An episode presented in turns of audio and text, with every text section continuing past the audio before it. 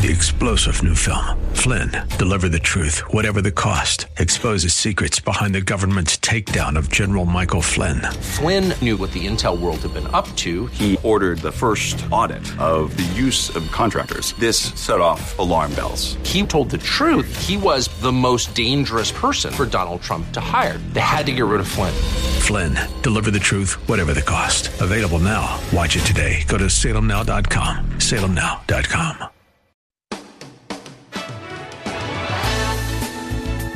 Welcome to Plan Your Estate Radio with your host, San Jose estate planning attorney Bob Bergman. Bob's been practicing law for over 30 years and is certified by the State Bar of California as a legal specialist in estate planning, trust, and probate law. Bob is here to help you set your house in order with valuable insights you can use today to prepare a better tomorrow for your loved ones. And now, your host for Plan Your Estate Radio, attorney Bob Bergman. Good afternoon, Bay Area.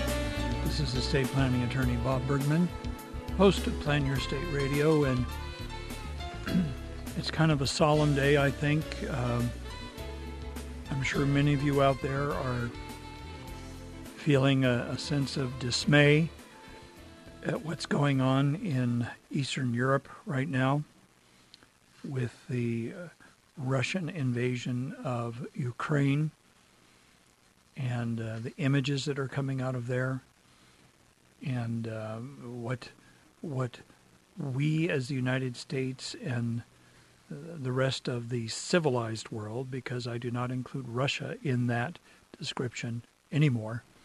Uh, maybe the Russian people, but certainly not the Russian leadership. Um, how we're going to respond to this, I don't know.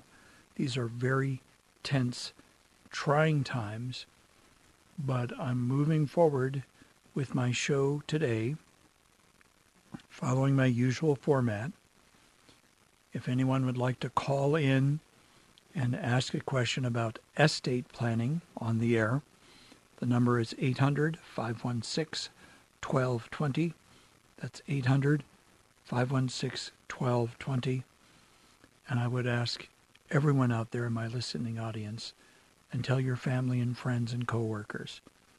Please pray for the people of Ukraine as they're being put through this devastation that has come to their country from an enemy that appears to uh, have no consideration whatsoever for for international law, for previous agreements, for uh, decency. I'll say it for decency. Please pray for the people of Ukraine. Pray that they're able to resist the invader. And also pray for the young Russian soldiers who may not even know what they're doing or being asked to do. And and also pray for the people of Russia that they might look at this and have their mood change, and maybe they will decide they need to get rid of this mad dictator that's running their country and has dragged them into a war I'm sure that they didn't want, don't think is necessary, but just appears to be to satisfy his own ego. I try not to get political on this show. If you've been listening a long time, you know that's the case. This time I'm going to be right out there. And, uh, and I condemn the actions of Putin and his military. Um, I hope that people, others in power in Russia, may come to realize that they need to get rid of this man as the leader of their country because he is leading his country to a place where they may end up being completely, utterly devastated by the response of the Western nations to this aggression. I think we need to resist him the way that um, Hitler was resisted by the West. I think that is a moral imperative. It is a frightening imperative but I think it has to happen. It just has to be done. He cannot be permitted to get away with what he's doing right now because if he's not stopped, what will stop him from continuing on this path and invading other smaller, less powerful countries and taking them into and making them part of Russia or satellites of Russia. So, pray for the Ukrainians, pray for their their government, pray for their president that he is not captured or killed in all of this and that they're able to resist and successfully resist. Pray that they will make it so expensive for the Russians that they will stop and they'll pull out because the cost has become too high. Pray that the Russian people will realize what's going on and will rise up and say no more. It has to stop. It has to stop. So I'm going to start my show today. Um, very few things in, in life actually affect me as deeply as what's going on in Ukraine right now. And I wanted to share that all with you out there. I know many of you probably agree with you. There's probably some of you that don't agree with me. That's fine. One of the benefits of living here in the United States of America, what I consider to be the greatest country in the world and probably in the history of the world, and I can say that as an immigrant to this country, a naturalized U.S. citizen, I wouldn't have it any other way. I think history will look back at this time and will judge how did we respond as a nation? How did the world respond to this aggression? And what needs to be done to make it stop? So let me go to my usual format today. It's kind of difficult to do because of how I'm feeling right now, but as they say in the theater, the show must go on. Okay, here's a question out of Visalia, California. It says, Can I be thrown out of property without eviction if my mother changed the family trust my dad had done, changed it to benefit her so that beneficiaries don't have rights in the house? Uh, I live in the back room of the house, and now she's telling me I have no rights and she's going to have police get me out. Doesn't she have to evict me? Well, yeah, she'd have to evict you if you're if you're actually living there. But I would question how everything was changed, uh, especially if things were changed uh, to remove you as a beneficiary of your father's trust. I would look into that. That's basically what I would look into. Okay. So here is uh, one out of El Cerrito, California. A relative died.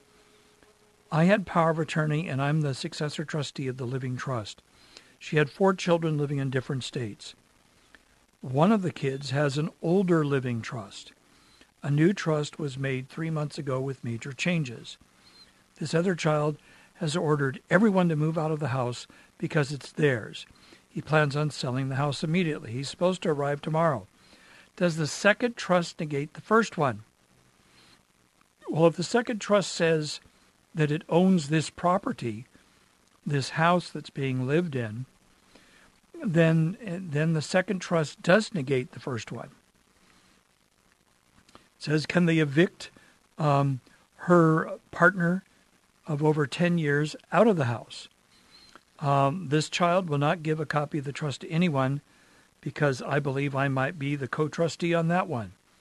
Uh, I would say here, if there's in fact a new trust that refers to the property as being owned by that trust, then the old trust has been superseded and would be able to be overcome by the new trust. Whoever this person is needs to consult with legal counsel immediately and move to quickly take action to take over that property as the trustee of the new trust. We're coming up on the first break of the show today. When we come back, I will continue with more questions and comments from around the state of California. This is estate planning attorney Bob Bergman, host of Plan Your Estate Radio, and I'll continue after the break.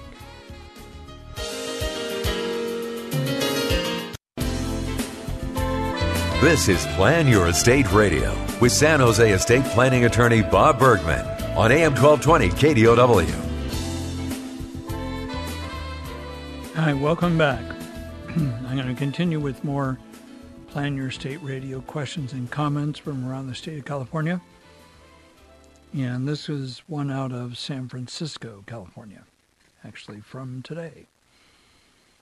Husband has terminal illness Husband and wife have gone over all financial information, making sure wife is a beneficiary on all accounts or that the accounts are held jointly between them. They also have a house with a mortgage where the deed and the mortgage is in both husband's and wife's names. Would the husband's mother be able to successfully claim any of these assets? Husband is currently mentally capable of making decisions there is mo- most likely no time to prepare a will. Well, I'll tell you, um, if the wife is named as the beneficiary or accounts are held jointly, husband's mother has no dog in the fight. I mean, uh, uh everything would go to the wife when the husband passes away because the property is either jointly owned, as it indicated, or else uh, the property is, um, or else the property, excuse me, or else the property is uh, is named as uh, having the wife as the beneficiary. So there would literally be no purpose whatsoever or no reason whatsoever for this property to be going to the husband's mother. Okay. Uh, next question here. So I flip through my notes here. Okay. Okay, here out of San Diego. Only the condo I live in is titled in the ownership of my living trust. Should any brokerage account be titled to my living trust as well? And then the person goes on to say, uh, the brokerage accounts show beneficiaries, but are not in the name of the trust. Should they? My advice to people is to have things like brokerage accounts, bank accounts, things like that be owned by your trust or payable to your trust so that if you become incapacitated, uh, your successor trustee can actually handle those assets. And on your death, the trust, as an entity that cannot die, would be able to receive those assets. In the trust itself, if you wish to distribute specific assets that you own to specific people, you can say, uh, my Charles Schwab brokerage account ending in 5529 goes to my son John.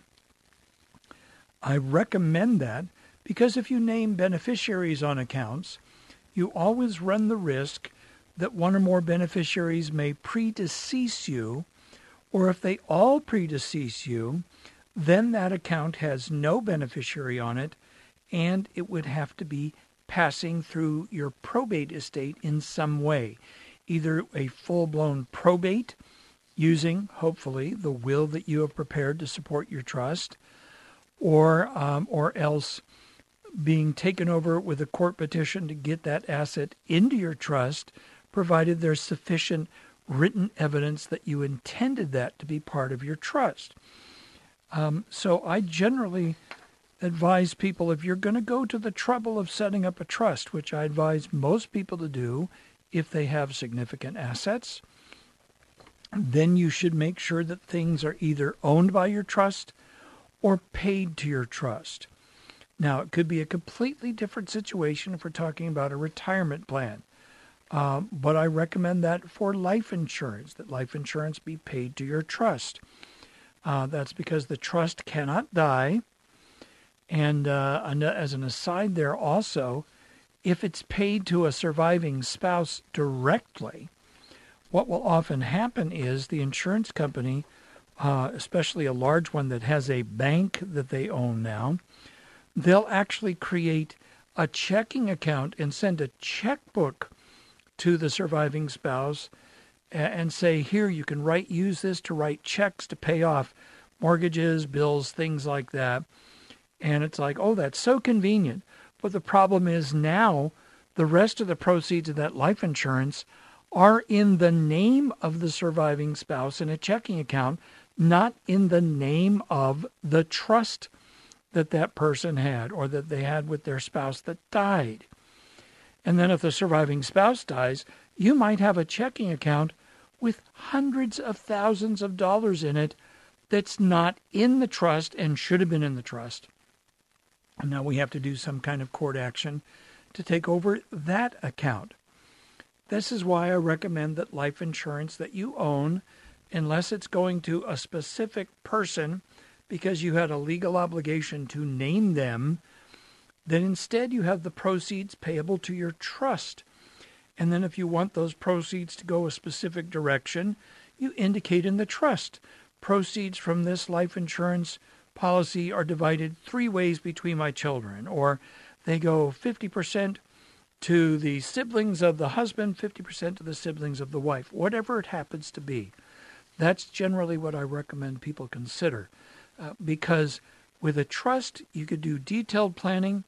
You can plan for contingencies, contingencies being if someone has died, um, has died that you want to leave property to, you can provide for where their share of that inheritance goes. That's why I do living trust planning as the primary form of estate planning that I do as an estate planning attorney. Okay, uh, can someone transfer real estate property into their name six years after the owner died? My father died in 2005 and he was the sole owner of the real estate. Six years later, my sister transferred ownership to our mother, then had it transferred a few days later to the living trust of our mother, naming herself, my sister, as trustee. Then my mother died. My mother did not read or write her entire life, mental disability. I believe she did not comprehend what she was signing. Can I contest the living trust and ownership of property? Just found out about the transfer of ownership, which basically has my sister as the owner. Am I correct? There's a lot of things to unpack here. Um, if the sister transferred ownership to the mother, that had to have been by doing paperwork uh, indicating that she now was the, um, uh, she received it in some way, probably through a probate. And then she would have had to have some kind of authority from the mother uh, to transfer to uh, the mother's living trust. Um, but here, there's a suggestion the mother had no ability to set up a trust or anything like that and that would be concerning to me. It may be that the whole transaction was inappropriate and was not really authorized in some way. There's not enough information to be for sure. We're coming up on the mid show break of our show today on Plan Your Estate Radio. This is estate planning attorney Bob Bergman, and I'll see you on the other side of the break. And now for some brief commercial messages.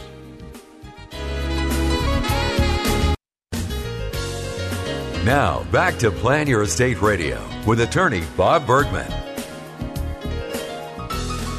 Hi, welcome back to the second half of the show. I'm going to continue with more, excuse me, more questions and comments from around California. Here's one out of Stockton, California. My husband passed away. The home was in his name only. Do I get to keep the home due to being here in California? He didn't have a will or a trust. Uh, can his children take over the home? Also, am I eligible for Social Security if we've been married for nine years? Well, let's unpack that.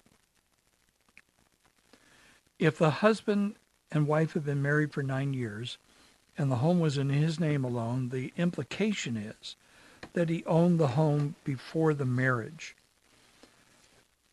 If he died and had no will, no trust, and the house is considered to be his separate property, separate from the marriage, which it may very well be, then that would mean that his wife would inherit from him um, a share of that house under the laws of intestate succession. Intestate meaning you have no will, no last will and testament, hence in or not testate.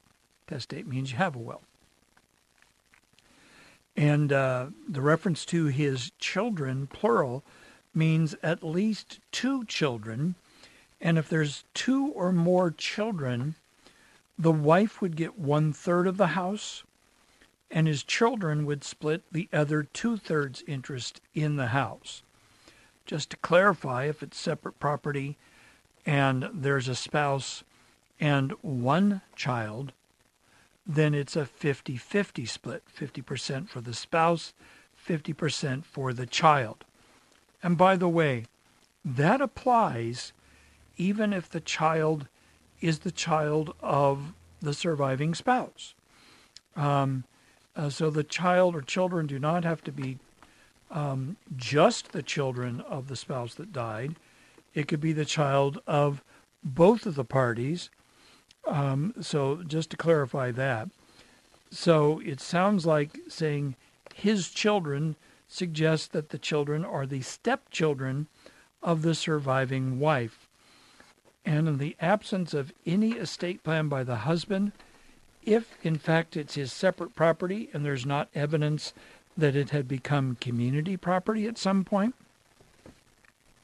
then that would mean it would be divided one third to the wife, two thirds to the children as a group. It doesn't matter how many children uh, for the two thirds as long as it's at least two or two or more children. That's what we're talking about there. Okay, from Eureka, California, someone asked the question I'm an aging parent of an adult disabled child. What is the best way to give monthly payments once I die? I don't want to give all the property because of the child's disability. I heard about a trust fund. Is it good or any better option to set monthly payments? It sounds like what this person needs to do is establish a supplemental needs trust for the disabled child. That could be funded now or it could be funded by the person's property after they have died. Um, I would suggest setting up a trust putting your property into the trust and either providing it then goes to your disabled child in trust as a supplemental needs trust or a separate supplemental needs trust that becomes the beneficiary of the trust set up by the parent. Then there can be a trustee that can use the funds in the trust to take care of this disabled child. I don't know if making monthly payments to the disabled child is necessarily the best way to do that. I would lean towards giving the trustee the discretion to use the funds as needed, um, as needed for the needs of that disabled child that exceed whatever assistance they may be receiving from the government. That's why it's called a supplemental needs trust. It's not intended to be the primary source of property for the trust, or excuse me, for the beneficiary. It's intended to be uh, to supplement whatever assistance that beneficiary might actually be receiving from the uh, from the uh, from the the government. Uh, government for a disabled person may be providing things like SSI, supplemental security income, which is needs based, meaning you, you have to basically have little or no assets to receive that. Uh, here in California, health insurance would be provided by Medi-Cal, which is the Medicaid program uh, called Medi-Cal here in California. Cute, huh? Medi-Cal. Of course, it looks like it's spelled exactly like medical, only with a hyphen between Medi and Cal. As you can imagine, that's confusing. Uh, people often confuse Medi-Cal with Medicare because, uh, after all, it's Medi with a C, Medicare, Medicare. It's very easy to confuse the two. They are completely different programs, and they really don't have a relationship to each other. But um, that is what I would recommend to someone like this. And I do set those types of plans up for families. Um, if if you're interested, I actually have a uh, a handout that I give out at my workshops that is basically 10, uh, 10 mistakes that people make when planning for their special needs child. And uh, if you're interested in uh, a copy of something uh, of that handout, email me at radio at lawbob.com, L-A-W-B-O-B.com, and I'll uh, send a copy out to you. If too many people email me, then I'll probably turn around and uh, post it on my website at lawbob.com so it can be easily just downloaded from there. Okay, out of Dublin, California over in the East Bay, East San Francisco Bay. I like Dublin. I, I go there now and then to the half price books there. No, I'm not getting paid by them. I just like the bookstore. I love used bookstores. I take my kids there sometimes. Uh, they love the stores too. One of my daughters loves going to the records that are there. She's become the record person. Uh, she's in eighth grade, but she loves records. She actually has a turntable to play records on. I'm going, that's so old school. I love it. That's what I grew up with uh, before eight tracks and cassettes and CDs and things like that. So it's kind of neat to see one of my daughters kind of getting into vinyl again. Um, so out of Dublin, uh, can a husband will to his children half of his personal residence owned with his wife in California? the house is in California in a joint living trust, but the trust is revoked only on paper and notarized, and the assets are still in the trust. They're residents of California and still married. Husband makes a will, says his half of the residence should go to his children upon his death. Okay, well, if the trust has been revoked, then that means that anything owned by the trust that was transferred into the ownership of the trust is revoked as well. It typically means that it's returned to the form of ownership that it enjoyed before the trust was established.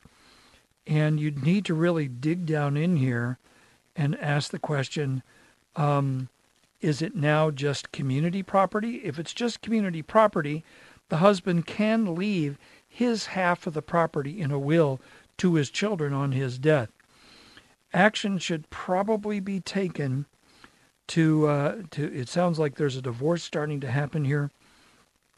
Um, the revocation of the trust, especially if the, that revocation was delivered to the other spouse, indicating the trust is no more, that should actually act to uh, to enable the the uh, half of the property to be left, but it's the kind of thing that really should be sorted out in the dissolution of the marry of the marriage rather, um, because otherwise um, there could be a big fight over just what was intended. And what we're trying to do in estate planning, whenever possible, is avoid fights. Okay, my husband and I own a 50% share of a house in California with my parents as tenants in common. They own the other 50%. Since they're in their 90s, we want to protect our 50% from probate when they passed away. They live in the house and it's not our primary residence. Would adding our 50% interest into our existing revocable living trust be the best way to avoid probate? Yes, absolutely. If so, do we need to record a new grant deed on our 50% from the two of us to the two of us um, as oh, okay, and then they say as joint tenants with right of survivorship. All right, that that has nothing to do with tenancy in common. Tenants in common is a completely form of ownership.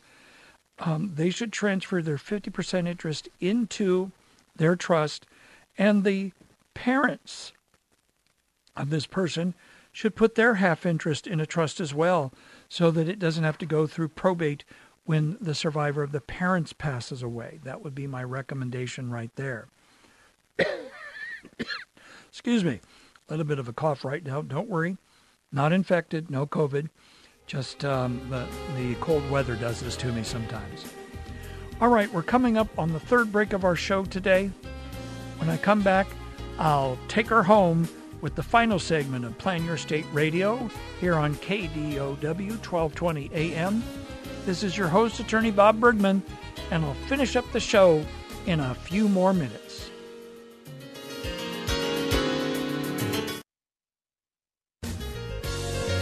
Now, back to Plan Your Estate Radio. Once again, your host, estate planning, trust, and probate law specialist, Attorney Bob Bergman. Well, I'm back. This is uh, estate planning attorney Bob Bergman. I'm going to finish up the show today with a handful more of questions and comments from California. And here's one that actually um, dovetails right into the move right now to repeal the second half of Proposition 19, the Howard Jarvis Taxpayers Association. Uh, you can look them up on the internet. It's uh, hjta.org, I think, .org, maybe .com, but I think it's .org. Uh, they are floating an initiative to put a proposition on the November ballot to repeal the half of Proposition 19 that seriously impacts families that have a home they want to pass on to their children or rental properties they want to pass on to their children. So, um, this situation that's presented, that I'm about to present, actually ties right into that issue. Out of Stockton, California, person says, I'm retired and currently residing in my father's rental property while I restore it. Pursuant to his trust, I will inherit the house when he dies. However, because I'm using my money to restore the house, he wants to gift it to me now. My greatest concern regarding this gift is the matter of property taxes. Will I pay higher property taxes because this is not his primary residence? Yes. If he gifts it to you now, with Proposition 19 in effect, the property taxes will be reassessed to the current market value of the property. Will there be other taxes related to the gift? Possibly. The other taxes would be income taxes. If you were to sell the property later on, you would have your father's cost basis in the property, meaning what his income tax value was, probably what it was when he purchased it, and uh, you would be able to probably keep uh, a quarter million dollars maybe half a million dollars if you were married and your spouse is on the title as well, over and above that value from income tax. Uh, that's provided you have lived in the property for at least two of the previous five years. So you'd have to live there for at least two years before doing something like that. And if you sold, you may end up with an income tax consequence. So the second question is should he just allow me to inherit the house when he dies to avoid certain tax issues? Well, one thing you'd avoid is the income tax step up in cost basis issue. It would be revalued to the market value at that time, but also the property taxes would go up to the market value. The assessed value would be the market value at the time your father died. So it says, even if I were assessed at a higher rate, it would be nominal considering the current value of the property. I guess the property was purchased recently. Um, it, it's really hard to know what the current value of the property is unless you've had it appraised. Um, then it says, My brother would inherit my father's other home, presumably the one that the father lives in. The brother would get a definite uh, property tax benefit inheriting the father's residence because that's another part of Proposition 19. That would enable um, the brother to inherit and not have the property taxes change at all as long as the current value of the property is less than or equal to the appraised value plus $1 million. And uh, given that we're talking Stockton, that's probably the case. I don't know that there's many uh, highly valued properties uh, in terms of market value properties in the Stockton area. Um, but the but the other the other property uh, would get no such benefit. Uh, it would be 100% reassessed with the property taxes. So if you don't think that that's a good idea for a family, then go to the Howard Jarvis Taxpayers Association, click on the flashing red button at the top of the page, and you can actually have them send you petitions, materials, handout materials. Uh, you can get the petition and you can take it around. You can sign it. Your spouse can sign it.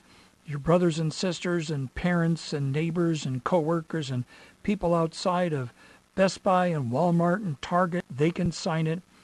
Uh, ask for as many as you want. They will send them directly to you so that you can actually follow through. They need to collect about a million and a half signatures of registered voters in proper counties, meaning people who signed one of those petitions in the county where they live and they're registered to vote. And um, they need about one and a half million so they can be sure that they have a million signatures that are valid because those are always checked and sometimes a lot of them are thrown out because they're not uh, they're not valid but that is certainly something that you could do. So we're coming up on the end of the show today. I will tell you if you would like to book a consultation with me to talk about your estate planning needs, go to lawbob.com, click on the button to book a call. The call could be on the telephone, by a Zoom meeting, or in person in my office. All of them are acceptable to me. I hope you've enjoyed the show today, and I will say one more time please pray for Ukraine pray that some of this insanity comes to an end. Pray that the leader of Russia recovers from this madness that he has started on the people and country of Ukraine. Until next week, this is Attorney Bob Bergman. Have a great weekend. You've been listening to Plan Your Estate Radio with estate planning attorney Bob Bergman. For more information on today's program or to schedule a consultation, visit lawbob.com. L A W B O B, lawbob.com. Or call his office in San Jose, 408 247 0444. That's 408 247 0444. And be sure to tune in next week for more Plan Your Estate Radio with attorney Bob Bergman. Opinions expressed in the preceding program do not necessarily represent the views of the ownership, staff, or management of this station and are for informational purposes only and should not be construed to be legal, financial, or tax advice. Seek appropriate legal advice regarding your particular situation. Attorney Bob Bergman does not offer any guarantees with regard to the outcome of your legal matter. Prior results in other cases do not guarantee a similar outcome in your case. All rights reserved. Three star general Michael J. Flynn, head of the Pentagon Intelligence Agency, knew all the government's dirty secrets. He was one of the most respected generals in the military. Flynn knew what the intel world had been up to, he understood its funding. He ordered the first audit of the use of contractors. This set off alarm bells. The explosive new documentary, Flynn, Deliver the Truth, Whatever the Cost, uncovers the facts behind this scandal. Flynn told the truth. He was the most dangerous person for Donald Trump to hire. I find out the worst enemy that I'm going to face in my life is right here in America. They took my assessment and they wanted me to change it. And I was like, I'm not changing it. They had to get rid of Flynn with in depth interviews, archival footage, and never before seen personal records of the man behind the headlines. I just felt like I was drowning. Flynn, deliver the truth, whatever the cost. Available now. Watch it today. Go to salemnow.com. Salemnow.com.